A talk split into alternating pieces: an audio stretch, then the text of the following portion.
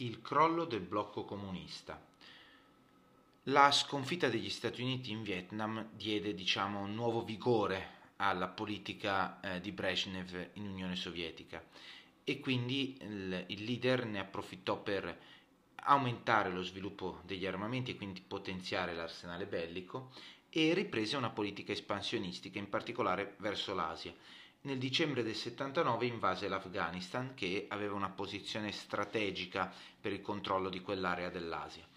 Ben presto però il conflitto si rivelò più complesso di quanto l'Unione Sovietica aveva ipotizzato.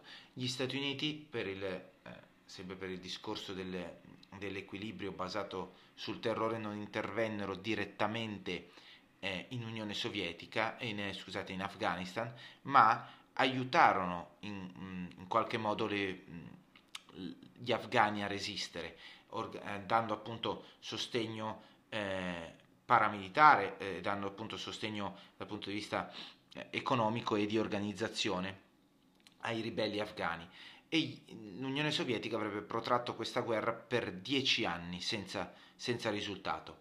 Inoltre stava cambiando il clima internazionale. Nel 78 venne eletto Papa Karol Wojtyla, che era il primo Papa non italiano dopo quasi 500 anni, e era un papa polacco e veniva quindi dal blocco comunista, dal blocco sovietico, e si fece portavoce delle istanze di libertà delle popolazioni che si trovavano sotto i regimi comunisti. Nello stesso momento negli Stati Uniti venne eletto nel 1980 Ronald Reagan, che è un presidente tra i più seguiti in America, che diede nuovo vigore alla corsa agli armamenti da parte americana. Quindi la situazione tra Stati Uniti e Unione Sovietica le tensioni stavano di nuovo crescendo. In questi anni entra anche profondamente in crisi il sistema economico sovietico, quella che viene definita stagnazione, e quindi il blocco sostanzialmente dell'economia. Il declino economico fu lento e graduale, perché aveva proprio delle radici profonde. Innanzitutto le economie erano tutte chiuse e centralizzate nell'est europeo ed erano divenute tutte sempre più tecnologicamente arretrate, non c'era investimento nei confronti delle nuove tecnologie, e pertanto risultavano meno produttive.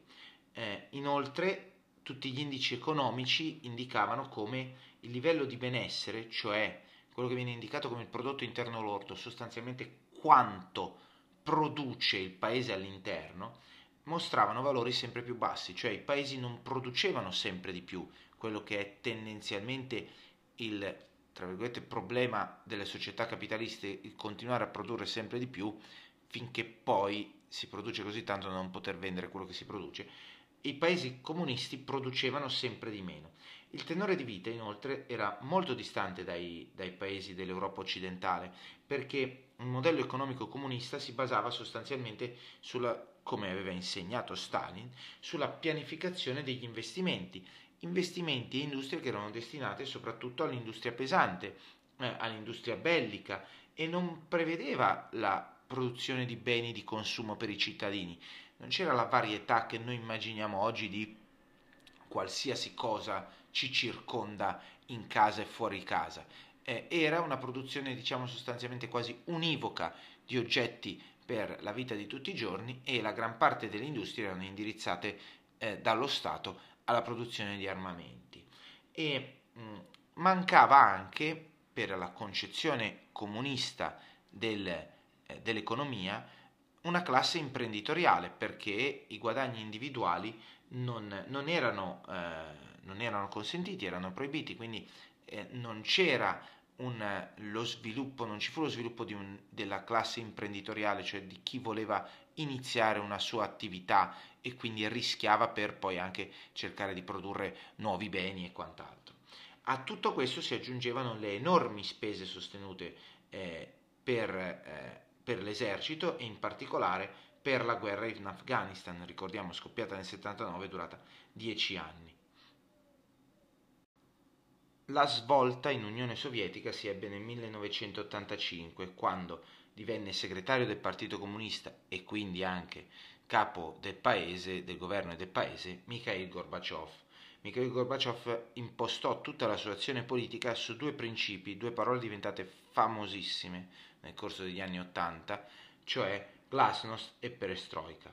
Glasnost, che letteralmente significa trasparenza, significava una maggiore libertà che Gorbaciov dava ai cittadini, a tutti gli abitanti, di poter discutere i problemi, e quindi una riduzione della censura e un'informazione che diventava sempre più libera.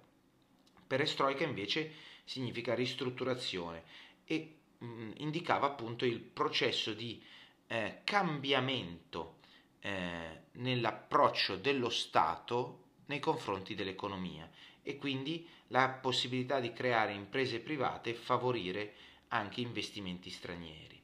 In politica estera Gorbaciov ritirò le truppe dall'Afghanistan, sospese gli esperimenti atomici, si accordò con gli Stati Uniti per la riduzione degli armamenti.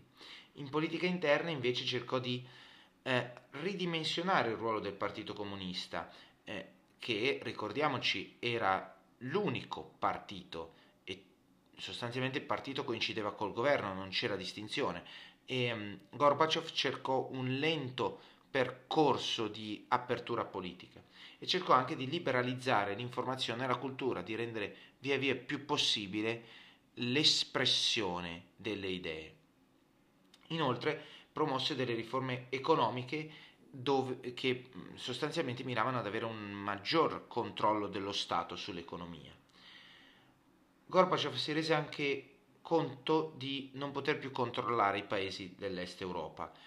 Questo implicava, sotto tanti punti di vista, dal punto di vista militare, implicava uno sforzo enorme, e dal punto di vista del concettuale significava imporre qualcosa su una popolazione, imporre un regime a una popolazione, nel momento in cui Gorbaciov voleva invece cercare di ridurre il peso di questo regime. Nel 1989 le truppe sovietiche furono ritirate dagli stati che controllavano precedentemente, e nello stesso anno venne sciolto il patto di Varsavia. Finiva un'era, finiva l'era della contrapposizione tra il blocco occidentale e il blocco orientale. È lo stesso anno in cui crolla anche il muro di Berlino. In breve tempo nei paesi europei i regimi comunisti crollarono. In Polonia e Ungheria furono indette libere elezioni, si formarono i primi governi non comunisti. Nel dicembre dell'89 la Romania insorse contro il regime del dittatore Nicolae Ceaușescu, che fu condannato a morte e fucilato. Lo abbiamo accennato poco fa, l'evento simbolo della fine del regime comunista fu la caduta del muro di Berlino. Nel 1989 l'Ungheria aprì le frontiere con l'Austria, e questo permise a migliaia di cittadini della Germania dell'Est di poter passare attraverso l'Austria e quindi arrivare in Occidente. Grazie a questo esodo, che divenne quasi un esodo di massa, fu sufficiente una rivolta pacifica per portare il 9 novembre del 1989 all'abbattimento del muro di Berlino. Nel marzo del 1990 ci fu la riunificazione della Repubblica Democratica Tedesca, si sciolse, scusate, la Repubblica Democratica Tedesca, e ci fu la riunificazione della Germania attraverso libere elezioni, e dal 1991 Berlino tornò a essere la capitale della Germania Unita. Anche in Cecoslovacchia nel 1990 ci furono libere elezioni che portarono alla creazione di un Parlamento diviso a metà tra cechi e slovacchi. I primi cechi abitavano la Boemia, la regione settentrionale più legata da rapporti storici con l'Occidente, mentre invece la Slovacchia era sede dell'industria pesante ed era più legata all'economia sovietica. Queste profonde differenze portarono nel 1993 alla nascita di due nuovi stati, la Repubblica Ceca e la Repubblica Slovacca.